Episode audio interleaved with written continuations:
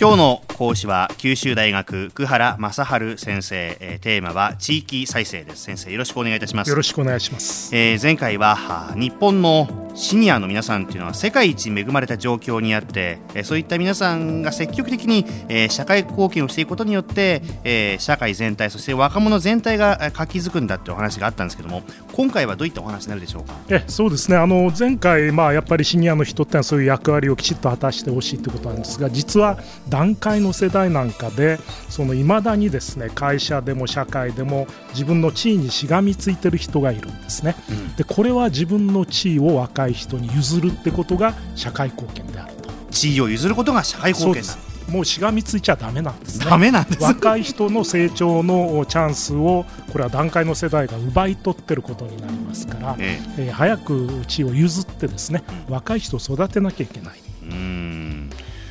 例えばあれですかあの7月の28日の土曜日に、ね、久留米であの土曜夜市ありますけれども。これなんか絡めて何か地元の若い人たちがなんか面白いことやろうって話があるみたいですね。えあの土曜夜市っていうのは6月の終わり頃から毎週土曜日ですね、はい、久留米の六つ門商店街のアーケードでやっておるんですけども。で従来はそこに夜店みたいなものが出てですね人が集まってたんですが今回最終日の7月28日に久留米大学の学生を中心にですね久留米1万人ぐらい学大学生が久留米にいますんでここで盛大に学学園祭をやろうと。土曜夜市で学園祭。そうなんですよ。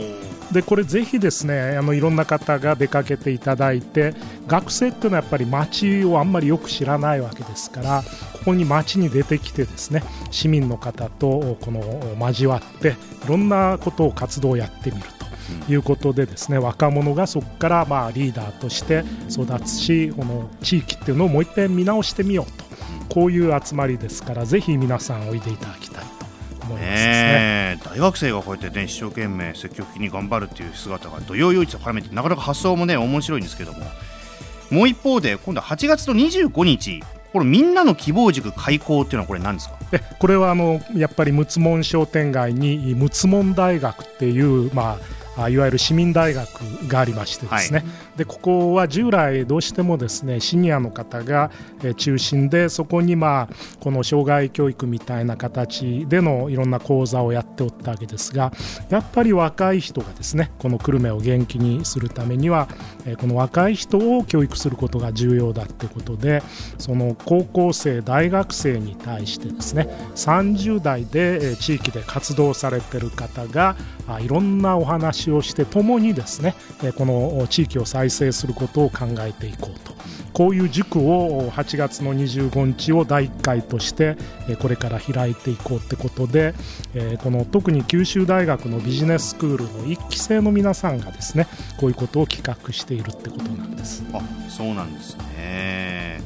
えーまあ、地域で働く意味っていうのをその若い人たちに伝えていこうみたいなそういったことであるんですよね。えー、そうなんです特にあの旧大のビジネススクールってやっぱり地元に密着した学生さんがここで学んだのを地元でまたビジネスで生かしていくということで、例えば久留米の寺松商店の寺松さんなんていうのはビジネススクールの1期生でですね、はい、非常にまだ30代で元気な方なんですけどもこの方たちがこういうみんなの希望塾をですね、えこの引っ張っていって高校生大学生に地域で働くってことを考えてみようとこういう企画で非常に面白い企画だと思うんですね。うん最近よく中学生とか高校生とかでその職場体験といっていろんな職場に出かけていってお仕事のお手伝いをするとか FM 福岡にもねたまにそういった学生さんいらっしゃるんですけどもなんか社会全体がだんだんだんだんこういったこう社会とか職業に対する関心を向けようというねなんか流れになってるような気がしてたんですよね今までね。そうですねそれで特にやっぱり高校生ぐらいからそういう地域で働くってことは何かっていうのを考えればですね従来は何にも分かんないまま大学に行って、うん、で大学に来るとどうしても東京の大企業とかに就職してしまうことになるんでですね。その前にやっぱり実は地域っていうのに素晴らしい働く場所があってでこういう旧大のビジネススクールを出た元気な方がそこで働いているんだと。こういうことを知ってもらうことによってですねやっぱりその地域で働くこれからそういう人材がですね活躍してほしいと。こういうことだと思いますね。はい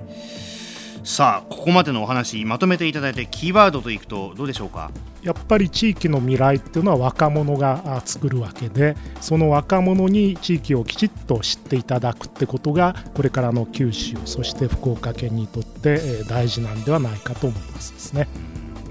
そして何よりもいつまでも自分の地位に縛り付いてないで。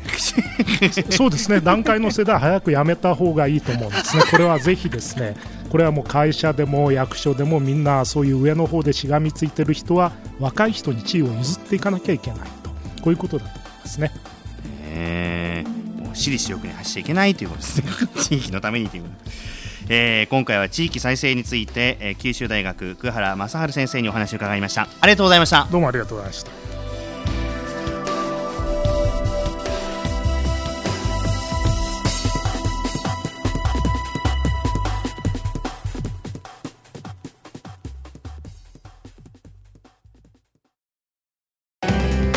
スマートフォンを持ってる皆さんいいことを教えます。ビビックは光だけじゃない。ソフトバンクのスマホも安くなる。2年間パケット代を毎月430円割引。スマホ BB 割 with ビビック好評受付中。詳しくは「ビビック」で検索。